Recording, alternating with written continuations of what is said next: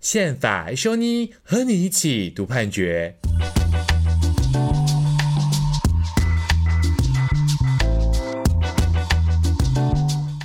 嗨，各位听众朋友，大家好，欢迎回到宪法一修妮，我是奕弘。那在我们现场还有雨修。哎，各位好。那我们今天录音的时间是五月二十号晚上十一点多的时间，然后那原因是因为昨天五月十九号礼拜五呢，宪法法庭做出了今年的第七号宪法判决。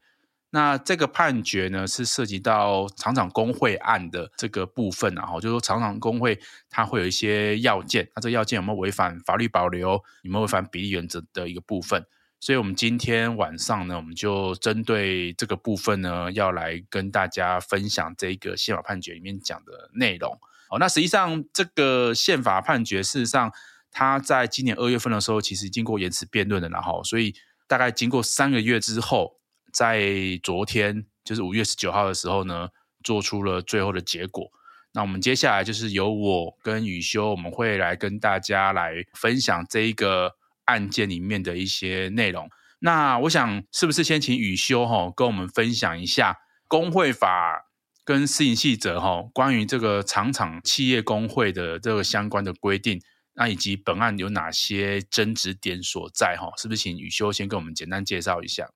好的，对，这个案子其实是我觉得在台湾过去的这个宪法诉讼的历史上比较少有机会碰到关于那个劳工团结权议题的一个案件，所以我觉得蛮有指标性的。那那就如同奕弘讲到的，其实是应该要先去讨论一下哈，有关这个工会法的一些相关规定。如果大家现在来看工会法的话，我们的工会法的第六条吼，其实是在民国一百年左右的时候去做了一个比较大幅度的修正。因为本来依照旧的工会法，我们的工会分成两大类啦，第一大类叫做产业工会，第二大类呢叫做职业工会。那其实吼，严格来讲，那个产业工会啊，指的就是我们大概现在。比较为人熟知的工会类型，就是每一个公司企业里面它所有的工会。那职业工会在过去的话，就顾名思义，就是给那个特定的职业别的人，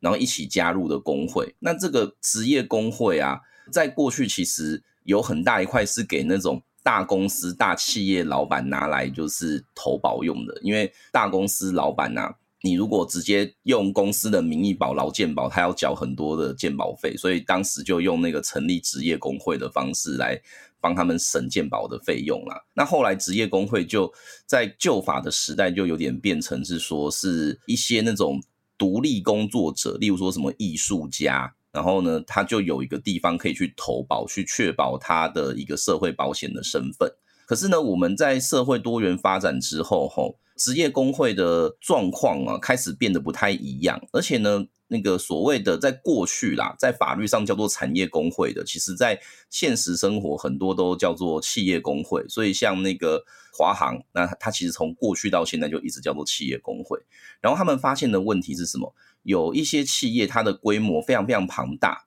那可是如果在一个企业里面只有一个企业工会的话，可能没有办法。那么百分之百的吼，去代表劳工的声音。例如说，以华航企业工会来讲好了啦，各位知道，航空公司底下它的员工的类型是很多元的，所以他们当时呢就有六个分会。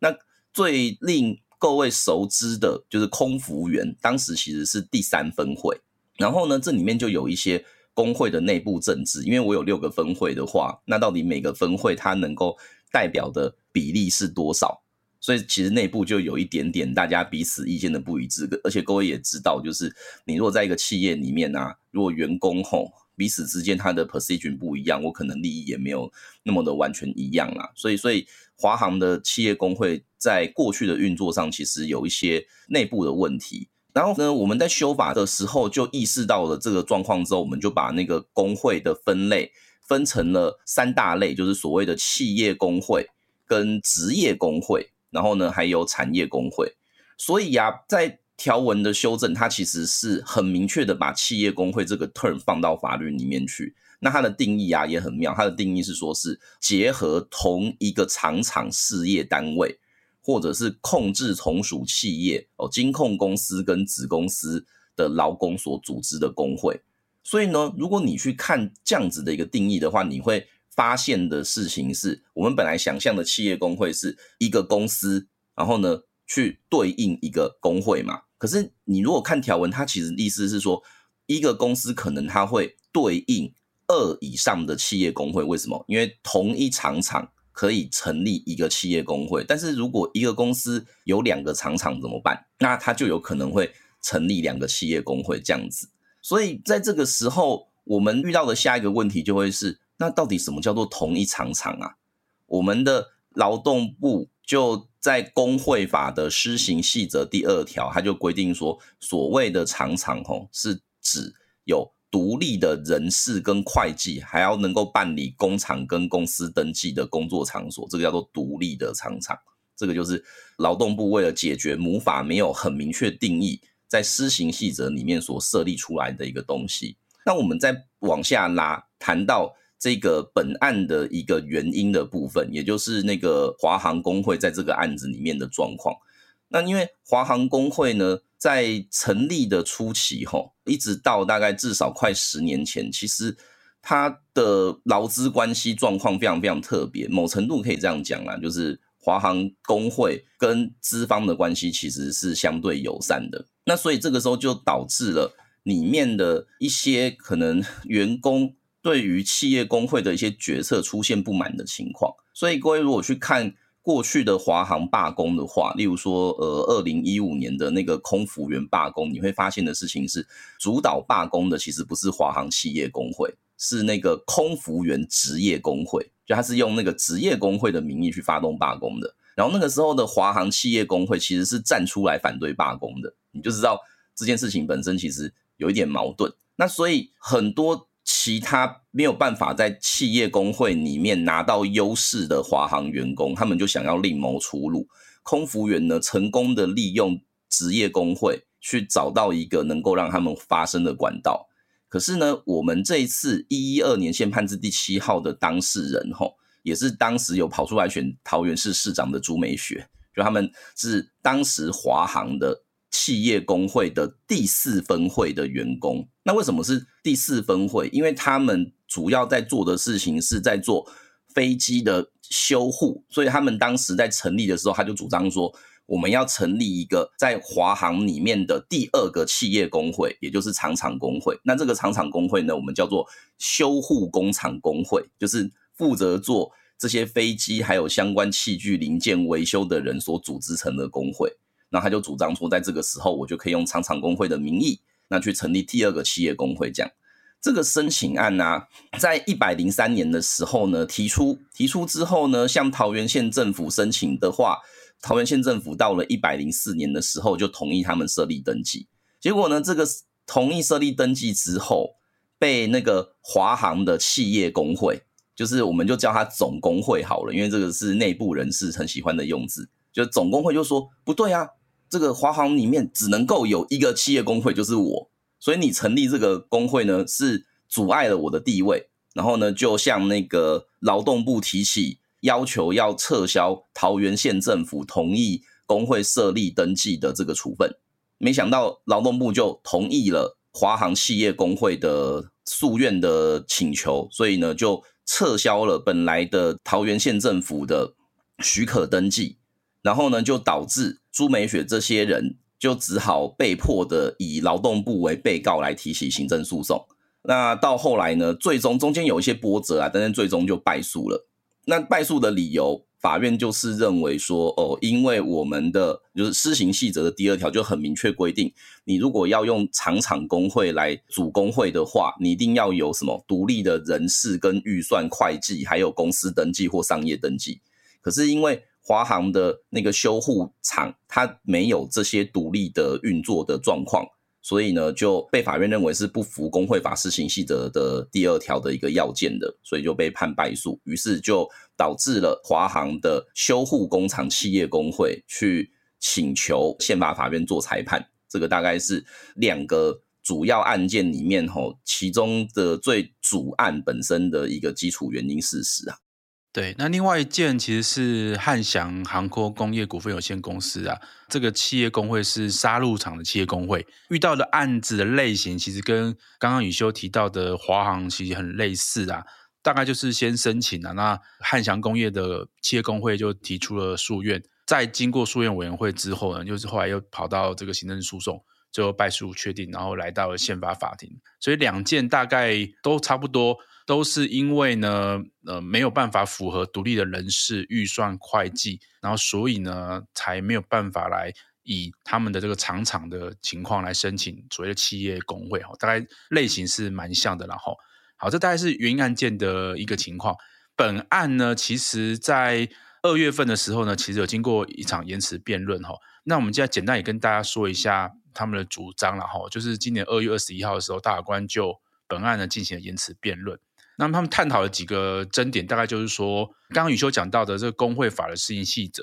施行细则是行政机关劳动部呢他们自己制定的，当然他也是有这个授权呐、啊，就是说这个母法里面就会规定说，这个施行细则呢由主管机关定之啊，哈，只不过这个定之到底有没有算是明确的授权，或者说这个定义出来结果有没有违反哈这个法律保留原则，就是说母法没有规定到的，那你做额外的限制。那这里的限制大概就是后面会提到的，就是关于哈人民的结社自由，宪法第十四条的结社自由哈，这是第一个部分。那第二部分就是说，到底有没有违反所谓的比例原则哈？如果说法律保留原则过的话，有没有违反比例原则？这样子的一个限制，要求独立性跟可以做登记，才可以呢作为可以成立企业工会的厂厂，这样到底有没有违反所谓的比例原则？那申请人会认为说了哈，就是说，哎。母法没有规定到所谓的厂厂需要有独立的人事、预算跟会计，也没有说一定要可以登记。那这个施行细则等于是限缩了工会法里面对于厂厂的定义，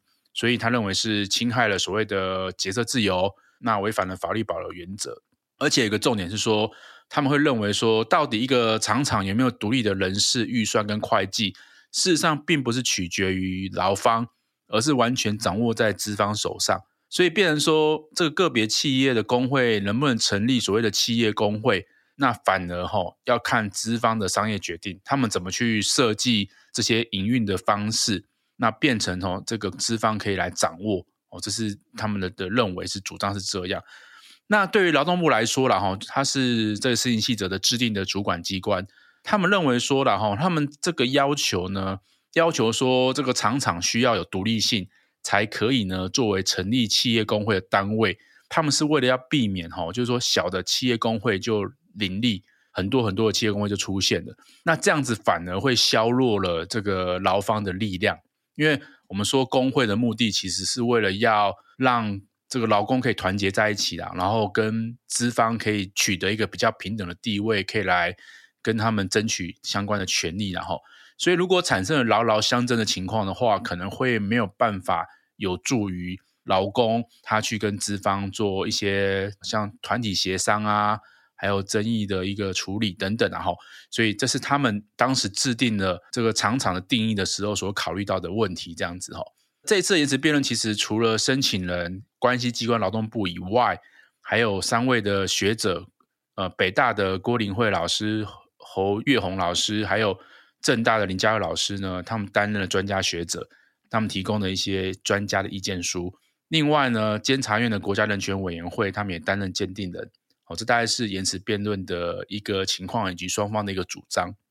好，那接下来哈，想要是不是由宇修来跟我们说明一下？最后哈，就是昨天呢哈，五月十九号的时候，大法官做出了判决，结论是怎么样的一个情况？这个判决其实我自己也还蛮期待的啦，因为有参与这个案件的蛮多，也都是。认识很多年的朋友，或者是律师前辈这样子。那判决的结果，其实我觉得蛮微妙的。为什么？因为他有做了违宪宣告，但是他也有做了合宪宣告。可是这个合违宪宣告加起来之后，你就会觉得有一种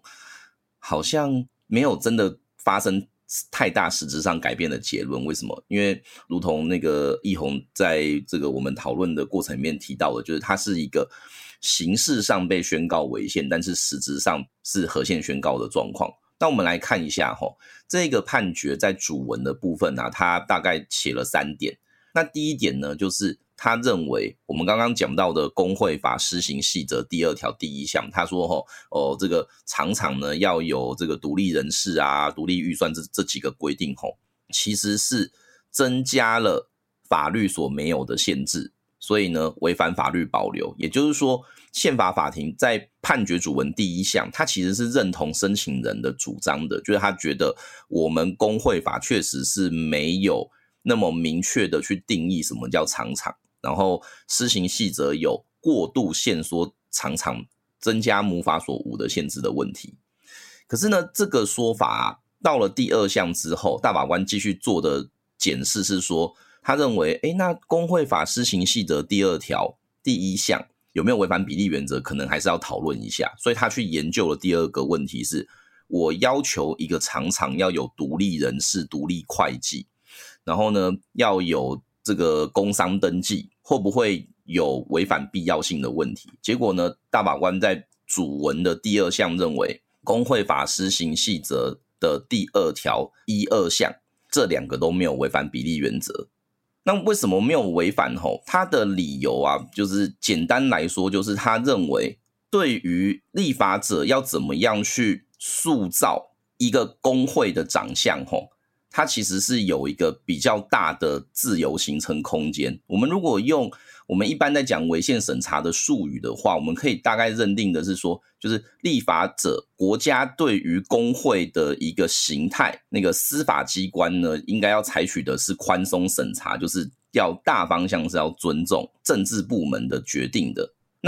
我们如果去看的话，我们就会发现，工会法施行细则第二条之所以要求那个常常要有这些独立的状况，其实某程度是希望，呃，要能够让工会跟雇主之间啊，能够有一个对等协商的机会，而且呢，他也是希望劳工的权益会因此提升，所以这个目的是正当的。那此外呢，手段跟目的之间呢，也存在某程度的关联性，所以最终他是宣告符合比例原则。那最后第三个问题是什么？就是当我今天认为工会法施行细则第二条违反法律保留，但是符合比例原则的时候，那因为这两个案子都是在宪法诉讼法施行后才申请的案件，所以到底原因案件有没有必要被废弃？大法官最终的认定是这两个案子。判那个申请人败诉的最高行政法院的两个判决，吼，就是一百零九上字五八四跟一百一十一年上字三二一，这两个都应该要被废弃，然后呢，由最高行政法院来重新做审查。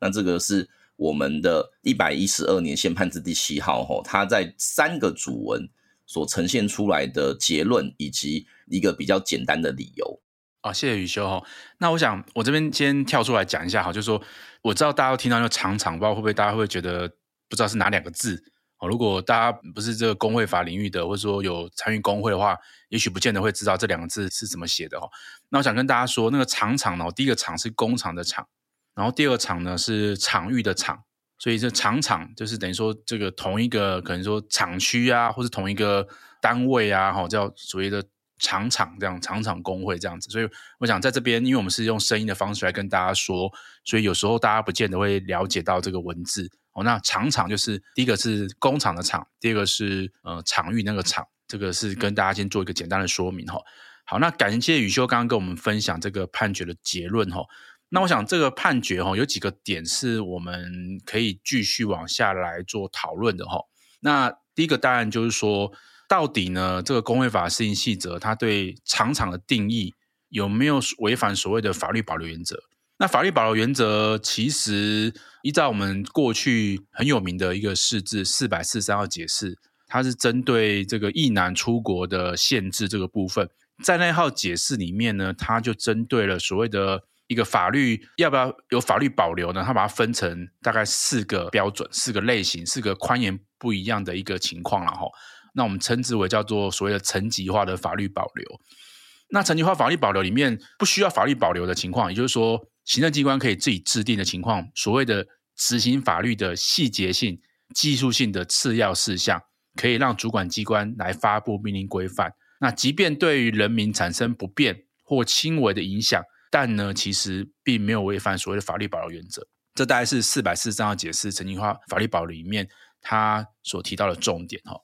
所以第一个问题就是，到底呢，劳动部主管机关呢制定出来的这个厂厂的定义，说哈，这个厂厂需要有独立性，需要可以登记，那这样子到底有没有所谓的对于结社权的一个限制？那是不是一个单纯的细节性跟技术性的事项？好，这是第一个争执，第一个问题点，然后，那这个问题点，我们大家再往下讲哈。那我们讲第二个问题点，第二个问题二问题点就是说，如果说他是违反法律保留原则的，或者说没有违反法律保留原则的，那到底他有没有违反比例原则？也就是说，这样子的规定，如果是符合法律保留原则的，那他是不是算是可以的？有没有过度侵害的？人民在宪法上的结社自由的权利，好，就是说这样限制到底可以或不行，这是第二个问题点。那第三问题点就是说，哎，这个大官呢，最后呢把案子发回到最高行政法院了，那到底这个发回适不适当，好不好？这第三个问题。那第四个问题其实是一个很有趣的问题啊，这个问题是说，呃，因为大法官最后的结论是他认为是违反法律保留原则，也就是说，在一个程序上来说，他就已经违宪了嘛。那最后的结果也是认为它违宪的，但是呢，违宪完之后呢，大法官他又往下继续走了这个实体的审查，也就是说，这个条文如果是合乎法律保留原则的话，那到底它有没有合乎比例原则，有没有对人民的权利是过度的侵害？那大法官到底需不需要做这件事情？那做这件事情过去有没有这样子一个情况？哦，这大概是我们想要讨论的问题啊，因为。呃，怎么说呢？我们在过去的四百四十三号解释里面，那一个关于一男的这个出国的限制，那其实最后呢，他是用程序上面的认为他违反法律保留原则，宣告违宪的。哦，就大法官没有继续讲说，诶，这个条文如果是出现在母法的时候，它到底可以还是不行？他只是说这边这个限制没有法律的规定，所以是行政机关违反法律保留原则的一个决定，他并没有往下继续讲。好，但是我们这个案子里面是往下继续讲，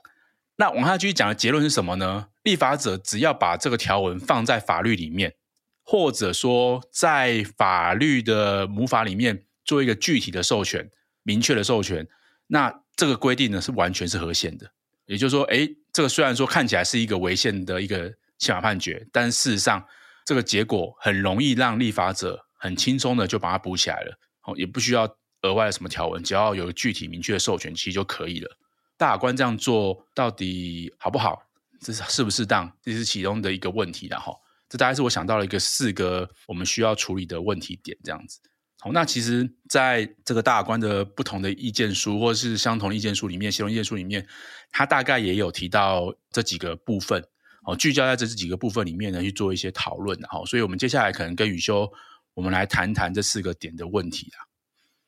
好，那我们接下来是不是就逐一的来讨论这几个点啊？就是第一个点，到底这是不是一个违反法律保留的问题？好，当然涉及到的核心就是结社自由了哈。因为从三百七十三号解释以后呢，这大法官就从这个下解释里面去承认了参与工会呢是解释自由的一个部分，所以受到宪法的保障。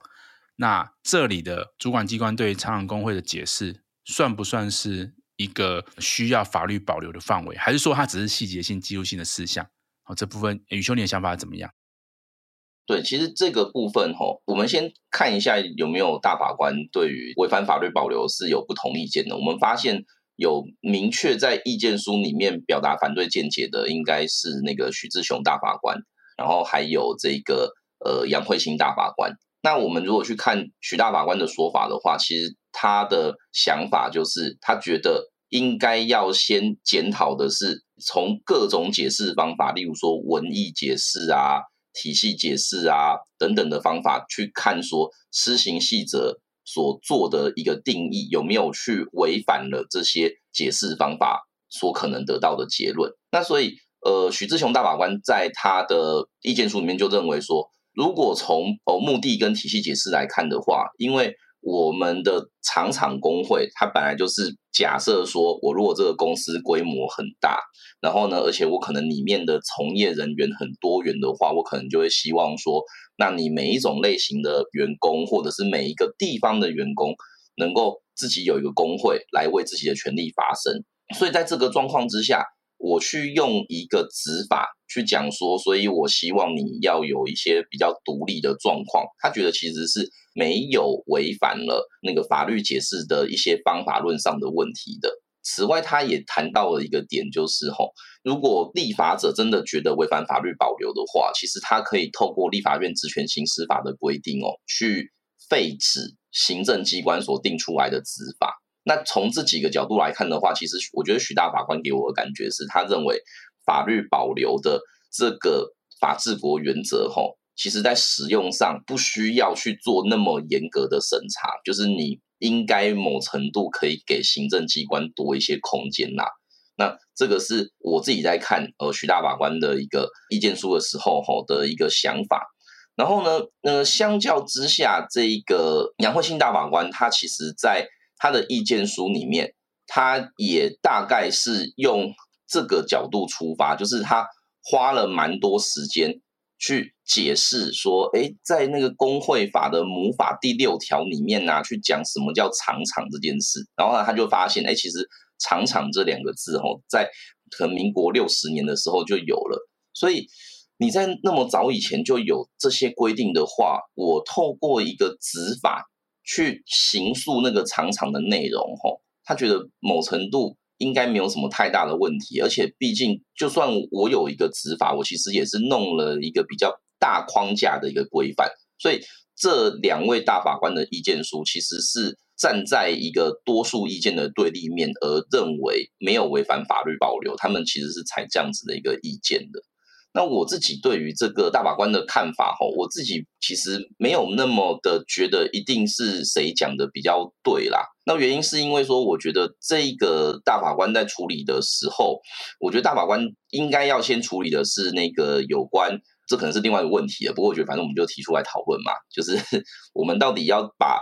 劳工的结社权放在哪一个角度来讨论会比较好？也就是说。因为我们平常不是讲劳动权都喜欢讲劳动三权嘛，就是那个团体结社嘛，然后团体协商跟团体争议嘛。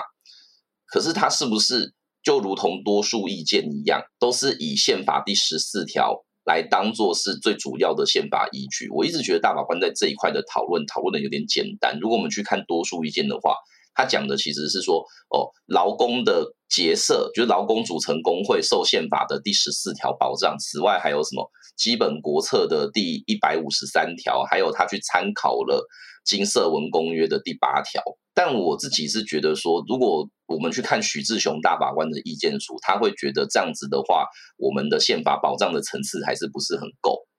所以呢，他觉得应该要再加入，例如说宪法第十五条的工作权跟生存权，还有那个宪法二十二条的概括基本权，然后去建构一个很完整的劳动权。他觉得这样是最理想的。所以，我如果用许大法官的看法来看的话，我觉得如果你要把这个基本权讲得这么重要的话，其实我反而会觉得说，在这个时候。法律保留的密度要提高，所以我其实是觉得许大法官在论述上，我觉得我很赞同他把那个基本权的地位提升的看法。可是你地位提升之后，如果你又讲说，诶，但是我们还是要尊重那个什么行政机关，我就会觉得那个前后啊，在论述上好像有那么一点点的不一致啊。是。承接刚刚宇修讲的这个部分，我想，呃，在三位专家啦，哈，三位专家就是北大法律的郭玲慧老师、侯月红老师，还有政大法律的林佳老师。那其实三位老师其实都认为是没有违反法律保留原则的这个部分。这部分其实三位老师的见解还蛮一致的。那当然，他们理由是有各自有不一样的地方，但大致上都认为没有违反法律保留原则的一个部分，然后。好，那我再承接刚刚宇修讲到，就是说，哎，到底这次多数意见应该是从宪法第十四条的结社自由去导出来的。那我想这个部分应该是源自于三百七十三号解释这个释字里面所处理的一个论述的方式啊。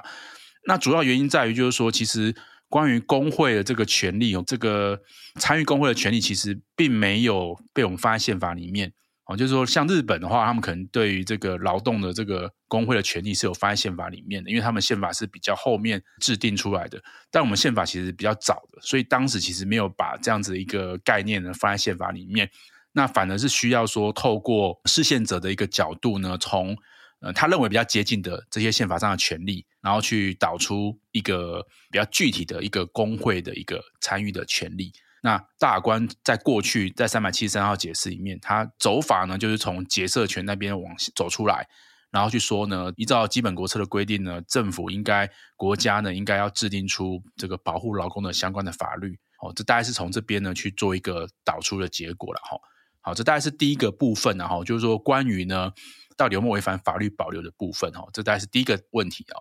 好，那第二个问题呢，其实会是我刚刚提到的第二个问题，就是到底有没有违反所谓的比例原则？呃，依照这一次的宪法判决里面的多数见解呢，是认为没有的。好，那甚至呢，就是说他们在认为已经违反法律保留原则的情况之下，还去往下继续做实体的审查，然后去认为说，哎，这个条文如果放在母法里面的话，其实是没有问题的，因为它没有去违反法律比例原则的一个部分，没有过度的侵害结社自由的一个部分。那这个部分呢，其实呢，在三位专家学者的意见里面，就呃会稍微有点不一样的哈。比如说，北大法律的郭林慧老师呢，他就认为说，然后用这个企业经营的模式，然后他去增加这个工会组织呢，还有执行工会任务的一些不必要的连接跟限制，它是违反比例原则的哈。那他会认为这种情况之下呢，是侵害了宪法第十四条的一个结社自由的权利哦，在北大。的郭林慧老师里面，他的意见会认为这边是反而是有侵害比例原则的一个问题哦。那这个北大法律的侯老师侯月红老师也认为是认为是没有没有侵害比例原则的话，他认为是 OK 的啦哈。他认为是全部大家都是 OK 的，因为呃他会认为说呃其实并没有说你不能参加工会，你只是不能参加呃没有独立性的，然后不能登记的这样长长的工会而已。你还是可以参加符合厂场定义的工会，那你也可以参加其他的类型的工会，像是职业工会或者是所谓的产业工会，你还是可以参加，并没有说限制参加工会这样的情况，所以并没有违反比例原则的这样子的情形哈。这大概是在意见书里面的一个部分，然后那宇修你有没有要补充在大法官的意见书里面的相关的一个见解？嗯，其实大法官在主文第二项的部分啊，少数意见吼。又可以分为两大类，那第一大类就是像刚刚奕宏提到的，就是有两位大法官在意见书很明确的采了违反比例原则的见解，就是那个蔡炯敦大法官跟杨慧清大法官。那蔡炯敦大法官其实他的见解跟我刚刚的论述啊有一点点类似，应该说我的论述跟蔡大法官有点类似啊，这样讲比较尊敬哈。那那为什么？因为他觉得。对于这种劳工团结权的限制啊，它其实是一个对重要基本权的限制，所以在违宪审查的审查基准上，不应该跟多数意见一样用合理的宽松审查，而是应该要用中度审查，就是比较严格的做法。在这个状况之下，他就会认为说，如果采中度审查的话，我们就能够看到的事情是。本件的这样子的一个限制哦，有没有它的正当性，可能就会有问题。因为他讲了，他说吼，其实一个企业到底内部的组成状况是怎么样，可能不同的产业会差很多。例如说，我们这次申请的是华航嘛，我刚刚有跟各位提到，华航的状况是，它可能主要的工作人员呐、啊、都在桃园，因为主要的国际机场在桃园嘛。所以他们工作地其实很接近，但他们工作人员的工作内容差异很大。例如说，有空服员，有地勤，有机师，然后呢，有那个技术人员去修机器。你会看到的事情是，这些人的身份是不可能去相互替换的。所以在这个状况之下，我们可能确实彼此之间会有不同的利益跟弊害。那你在这个时候要叫劳工自己先内部打一架。再去跟雇主做协商，其实这个就有点变成是劳劳相残。然后呢，像汉翔公司，他遇到的状况可能是什么？就是他在全台湾的很多地方都有工作地，就他可能不是只有在台北。例如说，他这次申请的是那个杀戮场嘛，所以他可能在台中啊、高雄啊，他可能都有他的分公司或者是工作场所。所以在这个时候，我可能也有，就是因为工作地不同而有不同的这个工会主张。所以蔡大法官的意思是，如果你今天公司假设我就是很单一，比如说我就是一个在竹科员工人数三千人的公司，那我可能真的只需要一个工会就好。但是如果我今天确实我的公司到处都有人的话，是不是一定要用这么严格的去要求厂厂工会的设立要件？他觉得可能正当性会有问题。此外就是什么？如果你的要求太严格，就会变成一个企业就只能够有一个企业工会。他觉得这样不一定对劳资关系是好事，因为我是雇主，我就更有理由去影响企业工会的运作，因为我只要让企业工会最后选出来的有决策权的人。跟资方站在一起，我就等于实质上把这个工会拿走了。那他甚至在他的意见书的注九，就直接引用当年华航的情况，他就说：“吼，这是他的用字哦。”他说：“二零一六年华航空服员罢工的时候，企业工会被指责是华航管理阶层的御用工会，这个是当年确实有爆发的一个争议。所以，各位，你如果去看。”就华航为什么修护常常工会，他要去登记，就是因为他知道当年的总工会其实没有真的站在劳工这边，所以他就只好独立出来，但是最后独立失败这样子。跟各位讲一个就是后来发生的事啊，就是后来到了大概二零一七一八年之后，华航企业工会那个会员代表重新改选，就劳方大胜。就把那个资方代表全部赶下台，所以在华航修护工会案件哦，一开始华航企业工会总工会是反对修护工会成立的，然后案子打到一半，企业工会改变立场，他就说啊，我们之前反对，但我们现在赞成，然后 所以整个整个案子的态度就跟以前差很多。这个是蔡大法官的一个见解，然后杨大法官的见解其实。也有一点点类似，但是他写的很细，就是说他去分析说，例如说哦，有没有需要要写那个呃独立的会计，然后呢，有没有需要要写独立的预算，他就一个要件去讲，就说他觉得有很多要件其实是不是那么有必要性的要件，所以他会倾向认为违反比例原则。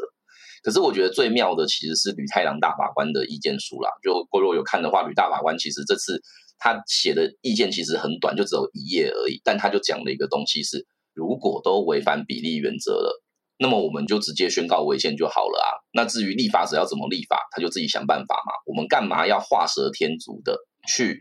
再帮立法者去看说这个执法有没有违反比例原则？他觉得这根本就不需要做第二项，你就只要写违反法律保留，然后呢发回重审啊，这样就好了。所以我才会讲说。在这个时候，少数意见其实它又分成两派，就是一派觉得违反比例原则，另外一派是觉得根本不要去讨论比例原则这件事。那这是大概几位大法官在不同意见所呈现的状况。好，那我们想，我想接下来我们也就延续到第三个问题点，然后就是说，大法官都已经在法律保留原则里面宣告违宪了，那到底他是不是要再往实质上走？就是说，他要帮立法者呢，先做了预先的审查，告诉立法者说：“哎，你这样子如果放在母法里面的话是可以的。”那其实我们在过去的一些案件的话，像是四百四十三号解释里面，它是用法律保留宣告违宪的。但是呢，大法官其实没有再往下说明说，如果呃这个条文是放在母法的话，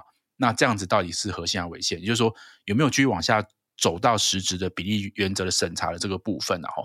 那这一次的大法官他是算很勇于任事啊，他就帮呢立法者就帮他审查完了，那等于是帮立法者说，你只要呢具体授权，大概就没问题了。好，那这事实上这也是我之前在我我想我之前在念书的时候，我也是一个比较疑虑的地方，比较好奇的地方啊，就是说，那大法官如果程序上方面把这个案子都处理掉了，那其实他并没有没有解决问题啊，因为没有解决到说，如果立法者重新再制定一样的法律，只是把。原本放在施行细则的规定，放到提升到母法层次之后，到底是合宪还是违宪？因为对于人民来说，对于受影响人来说，他应该会希望是这个条文是实质上的被宣告违宪的，而不是说只有在法律保留的层次而已。好，那大法官如果他只做法律保留层次的话，那等于是解问题解决一半，而且就立法者可能会再把这个条文放到母法里面去，那这个争议呢，其实并不会马上的解决，它可能会延续一段时间。这部分不知道宇修你想法怎么样？其实我觉得这边大概也是几个层次可以讨论啦。第一个是说，刚刚奕弘讲到的四四三号解释，其实就是一个阴错阳差的，让我们这些生理男性有机会 在当兵之前就可以出国这样子。因为在四四三号解释做成之前，台湾的状况是，如果你是男性，你一定要服完兵役才有机会出国。那就变成很多人其实为了这件事情，他的可能学业或工作都必须要延后。那四四三号解释的申请人其实也是我的当事人呐、啊，然后他当时打官司，他的质疑就是说，能不能出国跟能不能当兵到底关系是什么？你不能够假设每个人出国都是为了逃避兵役嘛，所以他去打这个官司，然后打完就宣告违宪。结果呢，宣告违宪之后，后来兵役法的施行法修正了，他反而放宽了那个出国的要件，因为我们刚刚讲以前是要当完兵才能出国，可是后来呢，我们的法律就变成是。你就算没有当完兵，可是只要你有学生身份，你就还是可以出国这样子，所以就让那个出国的弹性变得很大。那这个其实间接的也让一些可能在学的学生，或者是这个一些人，他能够有一个比较自由的机会去国外呼吸新鲜空气。这样，如果当年大法官就真的往下去跳，然后呢就说啊，那我觉得这个其实叫。叫民众吼要当完兵才能出国，这符合比例原则啊？我觉得可能立法者就不会去想那么多了，他就会觉得说啊，反正都讲和宪了嘛，那我就把执法啊直接拿来抄到母法里，或者是直接定一个什么哦出国的事项令令定之，然后就这样子就稀里糊涂就弄掉了。我们反而是某程度的会让立法者有一个很好的借口，不去思考他要不要把法律修得更好。我觉得这个是一个问题啦。另外一个就是说，我觉得我们在讨论的时候，就是我觉得另外一个点是，像美国的一个蛮知名的学者吼，那个 Case Sunstein，就是中研院黄成义老师的老师啊，他当时就有一个说法叫做 “one time at a case”，就是我们叫做司法最小主义，就是我们一次只处理一个点，就他觉得只要处理完一个点，剩下的就回去让政治部门，就是行政跟立法他们自由去发挥。那司法机关就只要在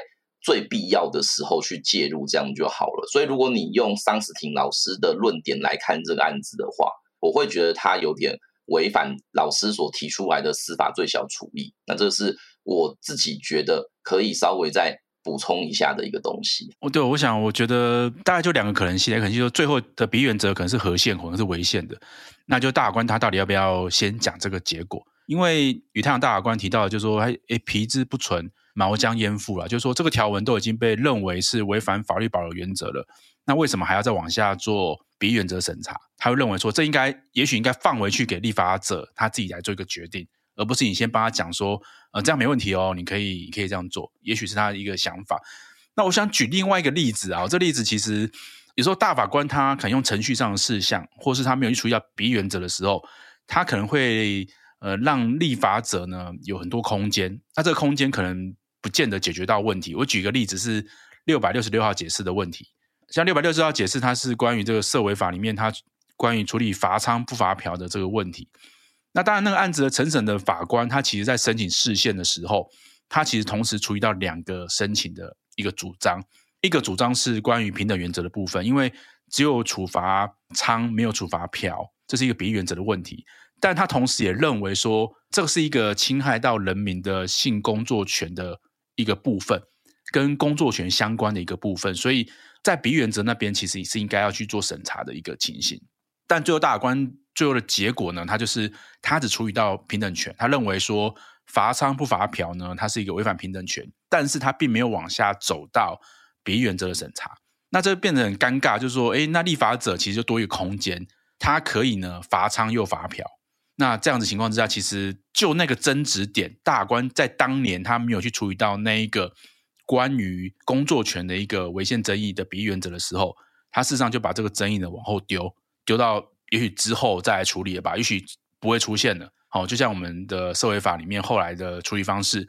他透过的是罚娼又罚嫖，但是成立性工作专区的方式来处理，但这争点就不会再出现了。哦，类似这样的情况。好，那当然性工作专区。没有出现，这是另外一个问题的哈。但是，呃，大概就是当大官他有点像比较程序上面处理到这个问题，没有进到比原则处理的时候，事实上这个问题其实会往后丢，大概是这样子的情形。宇修，你们有什么补充的？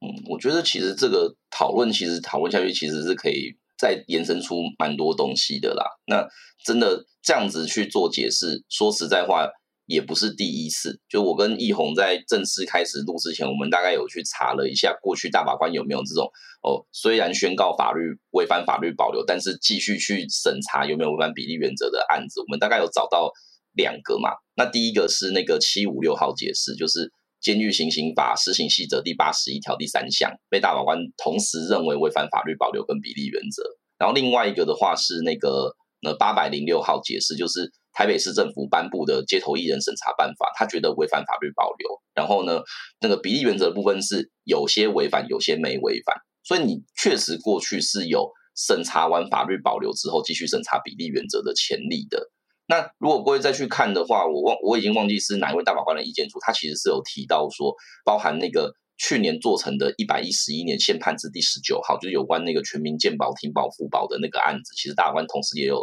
审查法律保留跟比例原则，但是只是意见书是认为说，那个全民健保的停保跟复保，它比较是给付行政的问题，所以他觉得不太适合放在。这边一起做讨论啦，大概以上是我简单再跟大家讲一下过去有发生过的一些状况。感谢宇修哈，那我们现在就处理到最后一个争执点，就是说大法官他到底要不要把这个案件呢发回给最高行政法院？好，那为什么大法官他可以把这个案子发回去给给最高行政法院呢？这个案子不是已经确定了嘛？就是他终局判决之后来申请释宪的嘛，申申请宪法解释的嘛？为什么他可以大法官可以把这个案子发回去给？最高行政法院为什么会有这样的情况？可不可以请宇修跟我们大概分享一下这个部分的一个规定？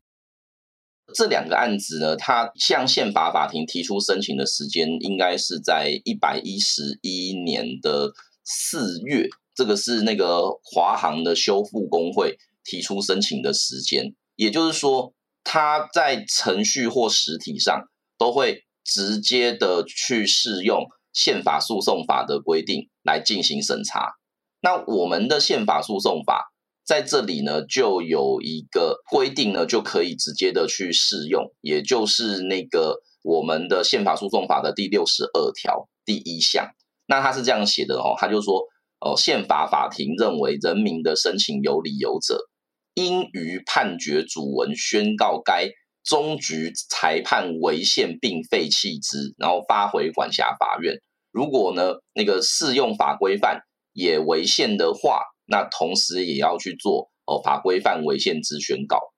好，所以我们如果这样子去看的话，就会知道的是，在心智之下，我们只要能够说服大法官认为我的案子里面所引用的抽象法规范是违宪的，那么我就有机会可以让我的原因案件直接的被废弃发回。在过去旧法时期，就是还是在大法官解释的年代，我拿到了一个违宪的解释。我要自己去申请再审，那可是这个申请再审对人民来讲就是一个程序上的负担，所以我们宪法诉讼法六十二条第一项就说啊，你不用申请再审了啦，哦，本院直接帮你废弃，这样子你就轻松很多。那这是那个六十二条一项的想法，所以大法官的操作其实很简单，就是我的工会法施行细则第二条就是违宪了嘛。那既然违宪的话，那就是回到宪法诉讼法六十二条一项啊，那我就帮你把。那个最高行政法院的裁判废弃，然后叫最高行政法院重新审，这是我觉得多出一件的逻辑。那可是尴尬的不是说大法官又帮你做完比原则的审查了，他认为这个条文如果放在母法是 OK 的，而且大法官也是用定期宣告违宪失效的方式，也就是说两年内如果没有修法的话，这个施行细则会失效。但是两年内如果立法者在母法里面具体的授权给施行细则。或是呢，直接把这个长长的定义呢放在母法里面、公会法里面的话，那这边是完全是 OK 的。那这种情况之下的话，最高行政法院到底该怎么处理这个案件，会不会是一个值得观察的重点？对，我觉得这个案子真的对最高行政法院的法官来讲会是一个很大的挑战吼。但这个部分其实也是有大法官意识到这是个问题啦，因为我们蔡中正大法官。在他的部分不同意见里面，吼，他其实就反对要有主文第三项。就各位如果去看那个我们这次下法庭所做的一个多数意见跟少数意见比较的话，你会发现，确实还是有大法官是反对要写主文第三项的。可是那个多半都是因为他觉得哦，应该要全部都做核宪宣告。例如说黄瑞明大法官，他就觉得没有啊，这个既没有违反法律保留，也没有违反比例原则嘛。那当然你就不会得到要发回废弃的问题。这个这个，我想逻辑是很清楚的。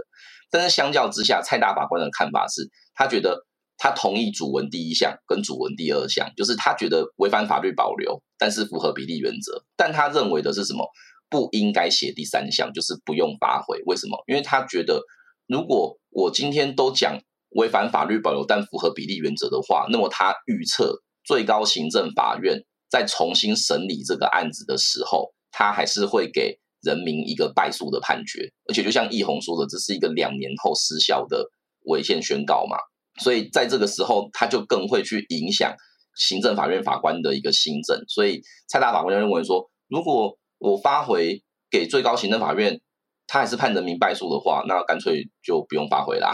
那这个是我自己在看他的意见书的时候，我。对他的想法的理解，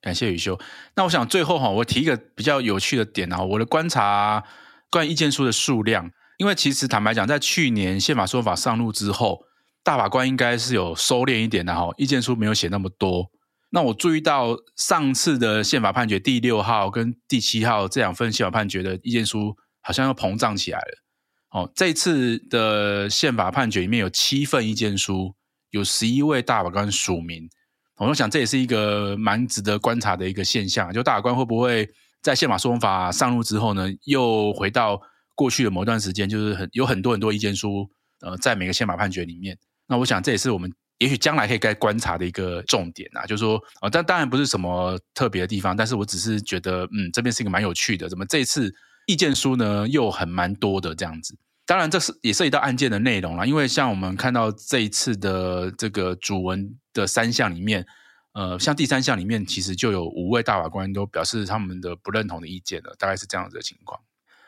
好，那最后宇秀，我们有什么要补充的？我觉得这个判决的后续发展，大家其实真的可以去关注，因为毕竟，呃，我们如果扣掉去年的一百一十一年的宪判字第八号的话，这个应该是今年第一个。去用宪法诉讼法的新制废弃最高法院、最高行政法院判决的一个宪法法庭判决，所以最高行政法院会怎么接宪法法庭的招？我觉得很值得观察啦。因为呃，我们大概从事实务工作，大家都可以感受到，就是就是宪法法庭跟那个最高法院还有最高行政法院彼此之间呐、有一些相互需要。摸索彼此权限的一个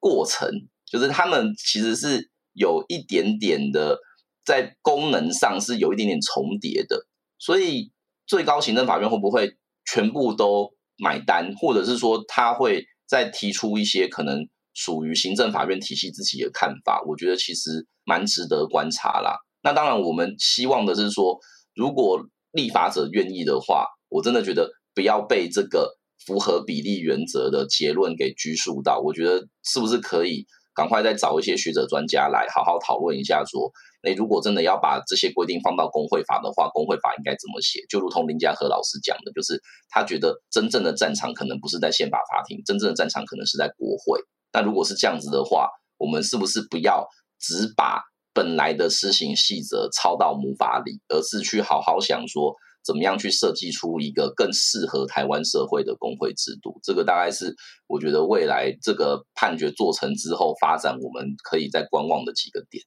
好，感谢宇修。那我想我们今天的节目呢就到这边为止。那感谢今天大家收听到现在。那也欢迎呢听众朋友到一起读判决的脸书 IG 留下你的心得跟回馈。我们下次见喽，拜拜，大家拜拜。no, no.